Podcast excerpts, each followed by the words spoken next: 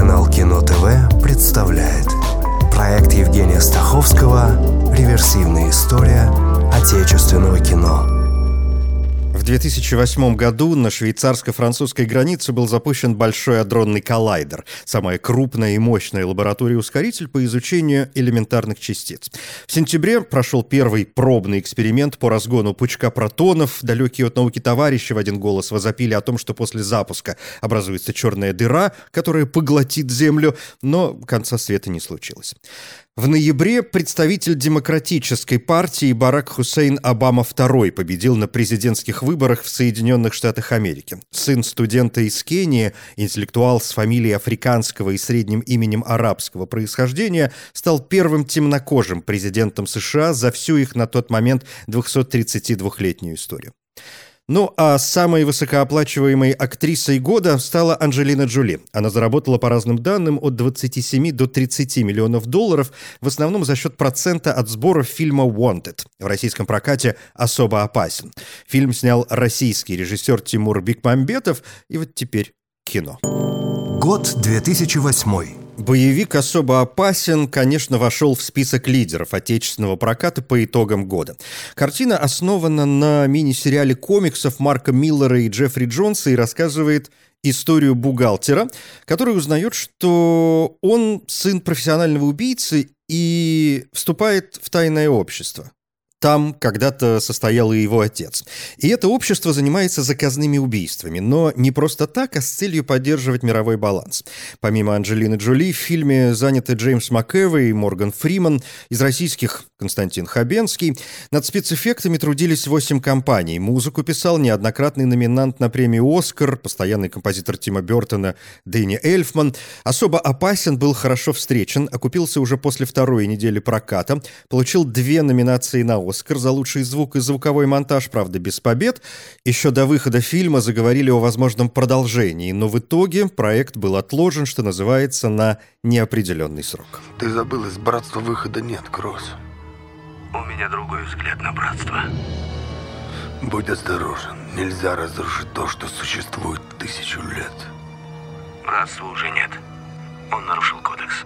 Я должен положить этому конец. Серьезно? Ты знаешь это. В списке лучших фильмов года, если опираться на прокат, оказался еще один фильм с участием Хабенского, но тут у него уже главная роль.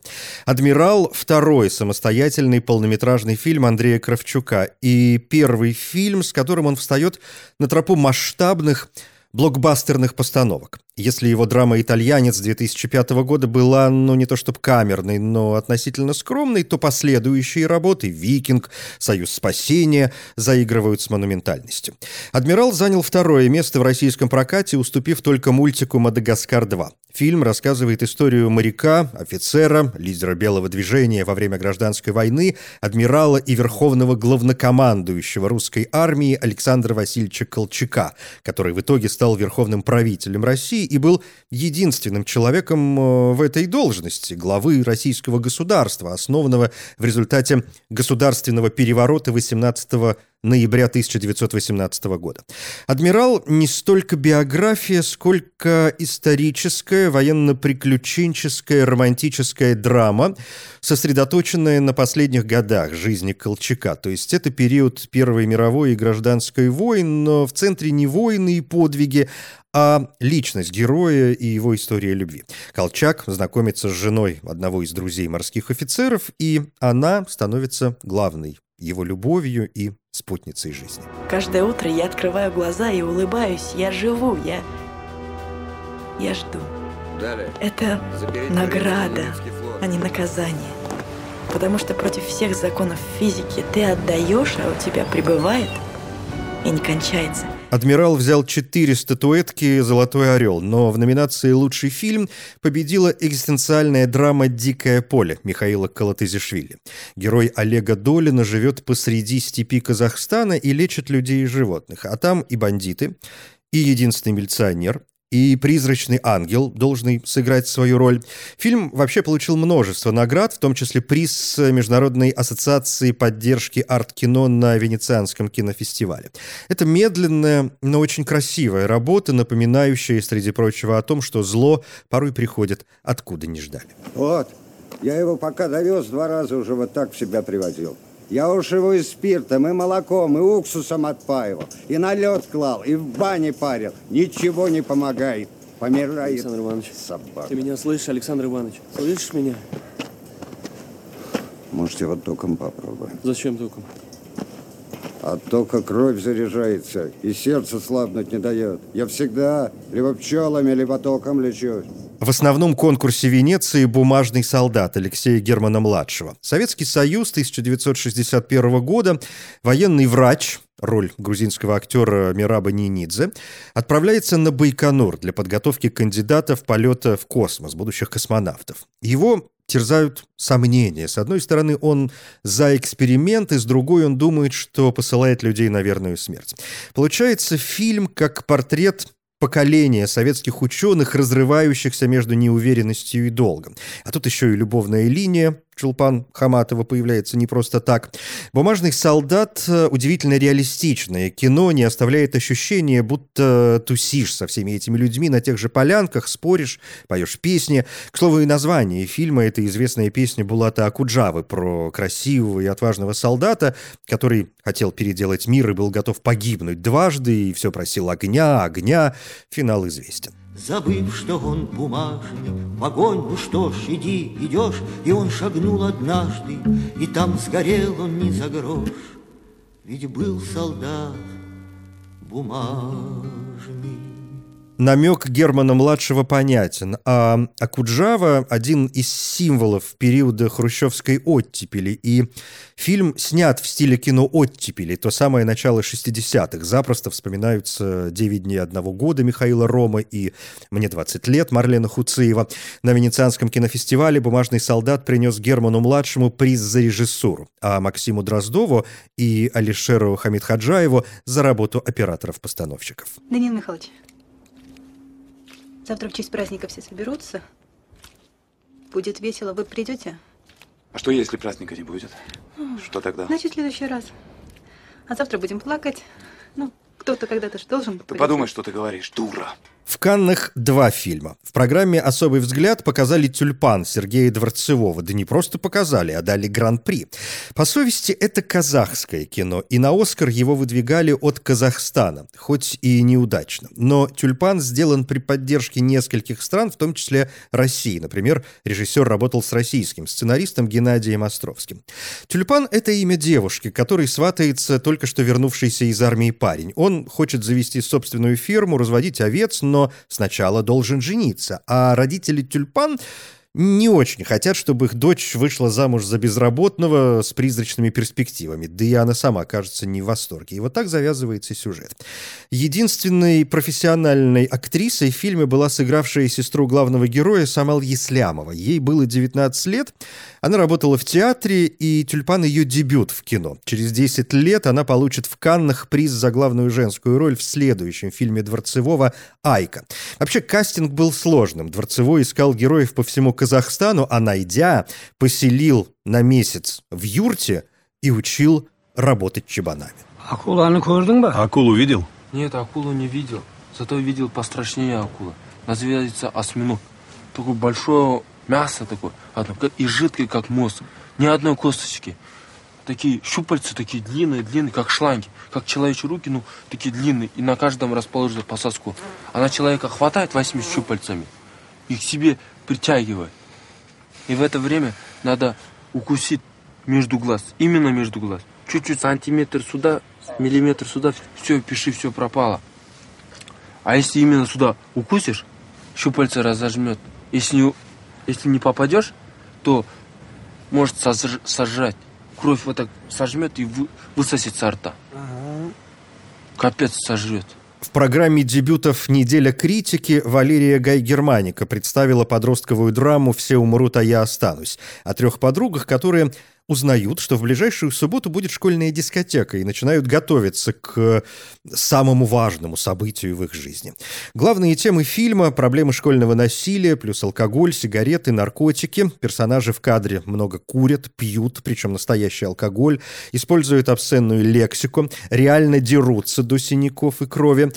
начинавшая как э, документалист Германика, переносит это устремление к правдивости и реальности и в художественное кино, и свою манеру, начав со «Все умрут», э, будет оттачивать в сериале «Школа». Но всех главных героев сыграли взрослые профессиональные актеры. Ольга Шувалова, потом она появится у Лазницы в картине «Счастье мое» 2010 год. Полина Филоненко, она сыграет и в уже упомянутом «Бумажном солдате» Германа-младшего.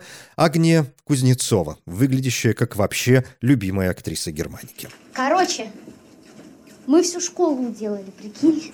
Все только о нас и говорят. Вообще просто все. Да ладно? Да, прикинь. Учителей, блин, всех уделали.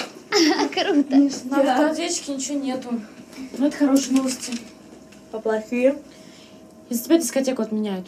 Есть и другие фестивальные успехи. На фестивале в Карловых Варах приз за режиссуру достался Алексею Учителю с фильмом «Пленный» о взаимоотношениях двух русских солдат и чеченского парня, взятого в плен.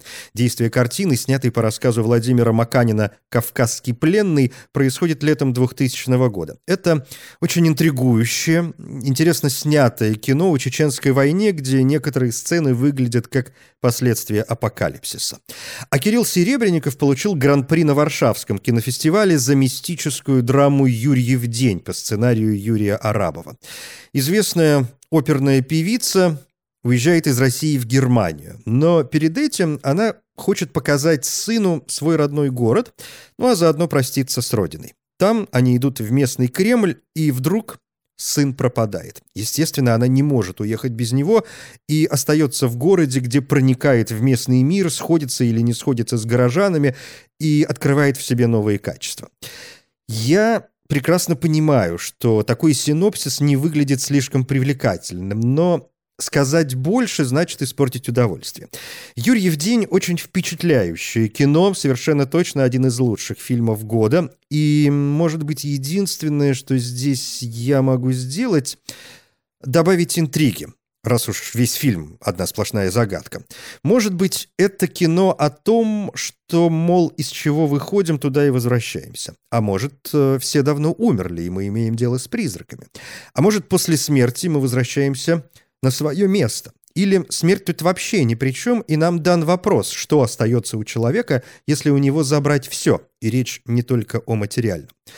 Или это параллельная реальность, мир человека, который не попробует изменить свою жизнь, не устремится к мечтам, не станет прилагать усилий. Как бы то ни было, Юрьев день нельзя понимать буквально. Это гипертрофированная конструкция, чей размер как раз помогает понять идею и смысл фильма. Послезавтра примем ваше заявление. Ну, если, конечно, не найдется. А где у вас здесь можно переночевать? Так в КПЗ. Там пока свободно. М? А может, загулял парень-то? Любовницы звонили? Господи, да нет у него никакой любовницы. Да ладно. И Пленного, и Юрьев день показали еще и на кинотавре. Правда, Пленный без призов, а Ксения Рапопорт, сыгравшая певицу в дне, получила награду за лучшую женскую роль. А потом еще и «Золотого орла». И приз критиков в Лакарно.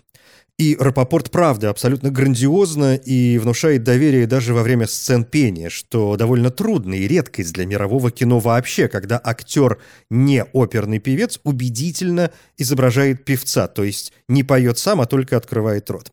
Премия Ника Рапопорт не досталась, только номинация, а награду взяла Дарья Мороз с драмой Александра Прошкина «Живи и помни». Это фильм «Открытие кинотавра». Мороз играет жену сбежавшего с войны Великой Отечественной э, солдата, и теперь должна его от всех скрывать. Конфликт усугубляется тем, что она беременеет. И что теперь говорить соседям?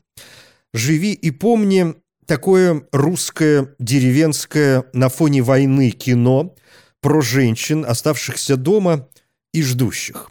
Актеры в целом поработали очень хорошо, в том числе с языком и манерами. Дед не хочешь взять? Забирай. А зачем я у тебя буду брать? Я, может, сама скоро рожу? Ишь ты, а что раньше сама не рожала? А не хотела. Ишь ты, не хотела. Войну пережидала, что ли? Не, чтобы не шумнуть. Чтоб попридержалась бы. Каждый год, чтобы их не таскать. Что война будет? М? Чё? Я представила, как ты Витьку своего к себе пять лет не подпускаешь. Прошкин получил за «Живи и помни» режиссерский приз кинотавра. Оператор — это «Новая земля», о том, как на необитаемом острове создали экспериментальное поселение для заключенных, где они будут жить сами по себе. Тюрьмы переполнены, и зэков увозят туда, чтобы они получили возможность устроить новую жизнь. Сценарий, музыка и приз киноведов — это уже упомянутое «Дикое поле», Лучшая мужская роль Джетра Скиннер за фильм Оксаны Бычковой «Плюс один». Бычкова не говорит новое слово в кинематографе, но выдает трогательные истории для пасмурных вечеров. А говоря о мужских ролях, я бы отметил Андрея Щепанова в фильме Леонида Рыбакова «Скажи, Лео». Щепанов играет хакера, который взламывает банковские счета, а на сайтах знакомств выдает себя за богатого американца. Анна Старшенбаум в роли девушки, на которую он запал, явно подражает Александре Захаровой из «Криминального таланта» 1988 года. Ты все время угадываешь. Ну, хотя что тут угадывать? И так все понятно. Она так и не догадалась, что американец и я — это одно и то же. Одно и то же. И в этот момент я понял, что как ни удивительно, но мы подружились. Теперь наши судьбы пусть ненадолго, но пересекутся. А может быть и навсегда. Лучший дебют кинотавра «Нирвана» Игоря Волошина. Девушка приезжает в большой город, устраивается на работу барменом и живет с подругой-наркоманкой и парнем, в общем, тоже далеким от идеала. Фильм во многом построен на контрастах. Его по выходе раскритиковали, и, может, заслуженно, но сегодня он выглядит более правдиво, как расписное воспоминание. Я отлично помню, как в конце 90-х, в самом начале нулевых мы ходили с синими и зелеными волосами, разукрашенными инопланетными лицами, в странной вычурной одежде, при этом оставались, в общем, обычными ребятами, живущими в общагах или обшарпанных хатах, снятых на троих. Вот это устремление в космическое будущее оставалось только устремлением, и становиться раньше времени его частью было как-то неестественно. Ну, то есть устремление было важнее достижения, тем более, что достичь, как известно, получилось только у Жанны Агузаровой. Так что этот замызганный киберпанк прекрасно отражает эпоху, и «Нирвану» можно смотреть хотя бы за тем, чтобы вспомнить, а кому-то узнать, как это было, как мы совмещали размазанный псевдофутуризм с обычной бытовухой. Кроме того, фильм легко вывернуть наизнанку, и внешний и внутренний миры героев поменяются местами. Просто однажды все ушло, и ничего не пришло взамен. Знаешь, такой распад начался. Персонажи, разговоры, планы на будущее, от которых реально в петлю хотелось. Страшно было не то, что ты сейчас умрешь без любви, а то, что ты проживешь так долго-долго. Из фильмов, показанных на кинотавре в 2008 году, мне понравились «Четыре возраста любви» Сергея Макритского и «Риорита» Петра Тодоровского. «Четыре возраста любви» Ну вот, что может скрываться за таким названием? Какой-нибудь турецкий сериал для домохозяек. Оказалось очень притягательное кино. Четыре возраста — это четыре истории, озаглавленные осень, зима, весна и лето. «Риорита» — последний фильм Петра Ефимыча. И это не конкурс, а спецпоказ, прекрасное кино, в котором в армию незадолго до окончания войны приходит отец с тремя сыновьями. Конечно, первый вопрос — где они были раньше. Второй — кто из них выживет. Но главный конфликт вертится вокруг бывшего лагерного надзирателя, который служит в том же подразделении и плетет свои интриги. Можно было бы сказать, что Риорита показывает изнанку войны. Но в целом этот фильм не о войне, она здесь как условие, и мы же часто говорим о героизме или о подлости и задаем вопрос, меняет ли война человека, или она только создает определенные условия, в которых качество и без того присущие тому или иному человеку усиливаются. Ефрейтор, ты все больше с Пичуговыми, что за люди? Дружная работящая семья. А Арсентий? Больной человек, что с ним взять? Так может они все не Форштейн? Присмотри за ними. Понял? Есть, понял. Хватит нам одного Арсентия. Главный приз конкурса достался дебютному полному метру Бакура Бакурадзе Шультес. В центре повествования бывший спортсмен, который теперь промышляет карманным воровством. Шультес – медленное, одновременно дерганное и статичное кино, где герой живет с матерью, смотрит неважно что по телевизору, порой встречается с женщинами, вроде куда-то все время идет или едет, но при этом топчется на месте. В первую очередь на месте своей памяти. И это не спойлер, мы довольно быстро понимаем, что у него проблемы. Чтобы добраться домой или вспомнить чье-то имя, он подглядывает э, в свой блокнотик. Поначалу не очень понятно, чем этот фильм должен зацепить. Обыденностью, без акцентностью. Действие происходит в спальном районе Москвы, среди серых многоэтажек, уродливых магазинов, неинтересных людей, Камера работает на уровне человеческих глаз. Большинство видит все это каждый день. Что тут снимать? Шультес напоминает классную дипломную работу по истории кино. Только ленивый не вспомнил карманника Робера Брессона, хотя темы совершенно разные. У Брессона вариации на тему преступления и наказания Достоевского. У Бакурадзе поиск соприкосновение с окружающим миром, особенно когда у человека нет памяти, поскольку память во многом наш фундамент. Через память мы в том числе осознаем себя. Но хочется ли запоминать то, что вокруг? Хочется ли запоминать себя такого? Так что, если проводить параллель, то речь скорее о минималистской, скупой съемке, а сам режиссер говорил еще и о сильном влиянии Фасбиндера. Интригует и название. Шультес оказывается всего лишь фамилией главного героя. Мне, конечно, было страшно интересно, почему. Может, это что-то значит, говорящая фамилия и все такое. И, признаться, я слегка разочаровался, узнав, что это ничего не значит. Ну, то есть в мире существует такая реальная, вроде как немецкая фамилия, но Бакурадзе в интервью говорил, что придумал герою иностранную фамилию, потому что хотел показать его другим чужим. Вот, собственно, и все. В общем, э, признаюсь, я совсем не уверен, что Шультес бы заметили, если бы на него не обратили внимание фестивали. И по прошествии времени я не уверен, что многие к нему обращаются как к важному фильму, пусть только 2008 года. Но тут, среди прочего, занимает сотрудничество взрослого вора и малолетнего парнишки. Мы видим подобное тоже не впервые. Был же вор Чухрая. А Чухрай в этом году председатель жюри фестиваля. Может, поэтому Шультесу присудили главный приз? Ну, то есть я ни на секунду не сомневаюсь, что Чухрай разглядел все режиссерские находки, но совершенно не исключаю и нотки сентиментальности. И да, я иногда люблю такое кино, но мало ли, что я люблю. Леш, а инструктор по бегу сколько получает? 20 тысяч.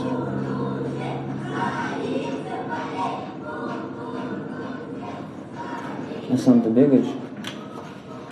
Нет, не бегаю.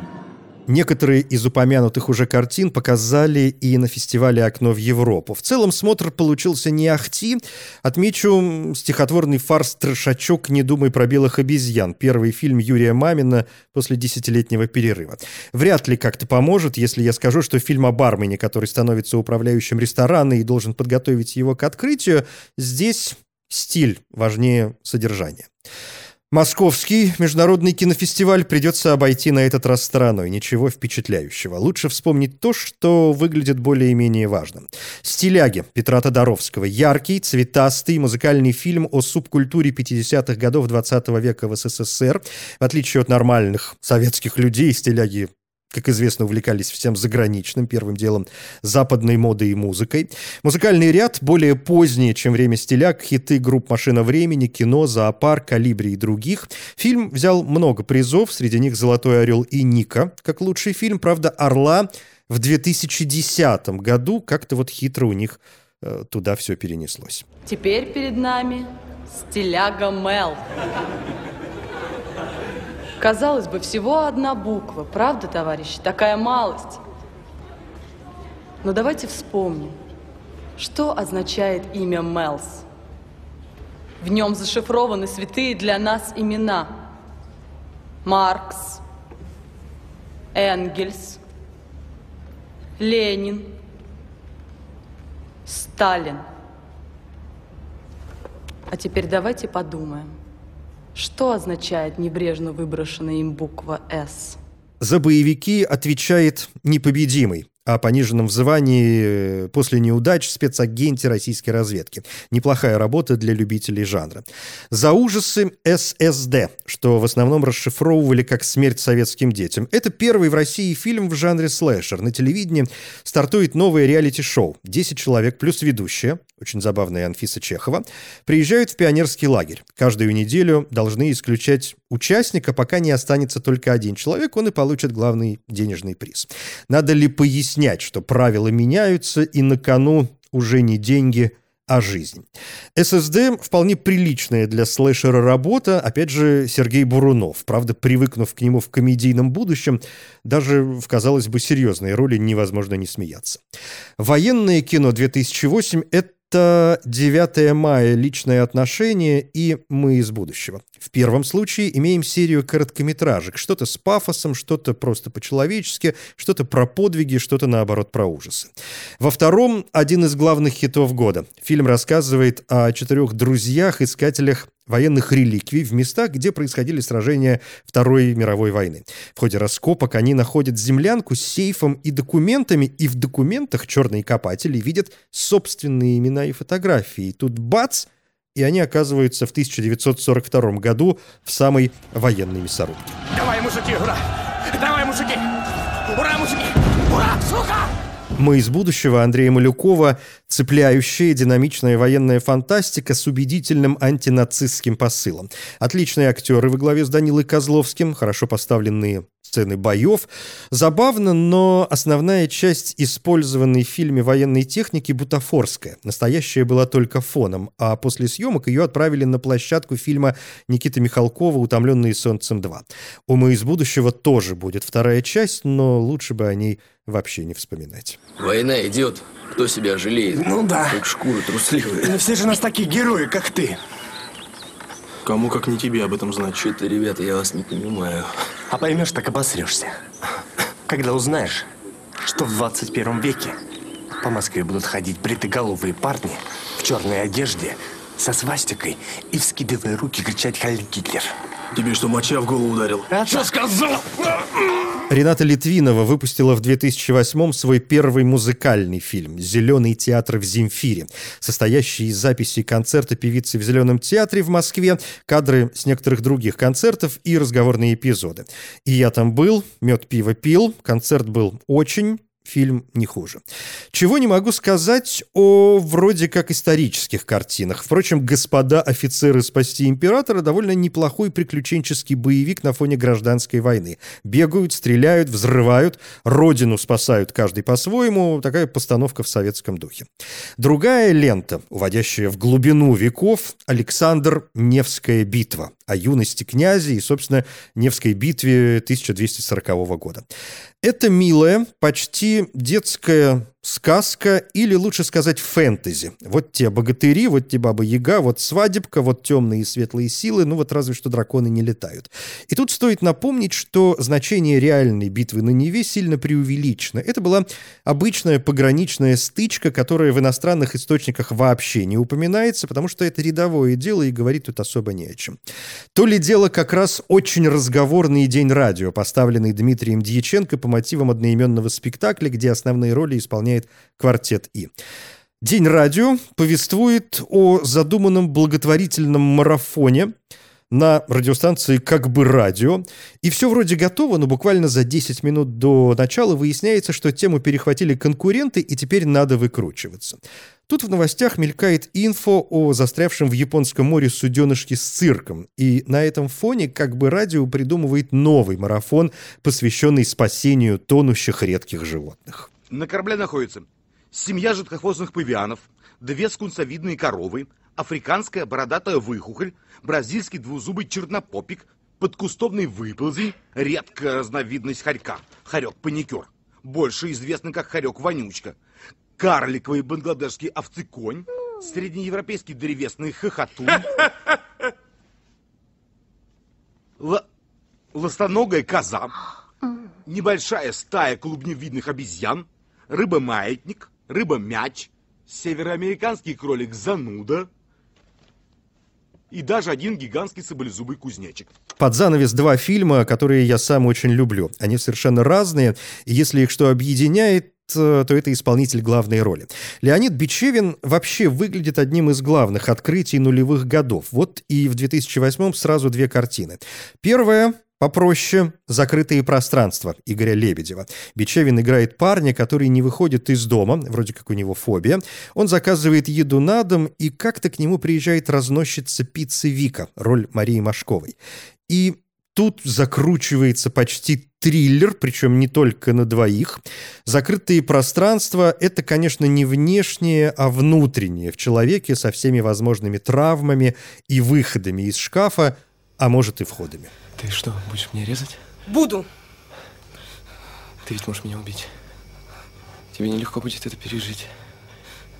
Эта картина потом будет тебя преследовать. Сам напросился. Второй фильм посложнее.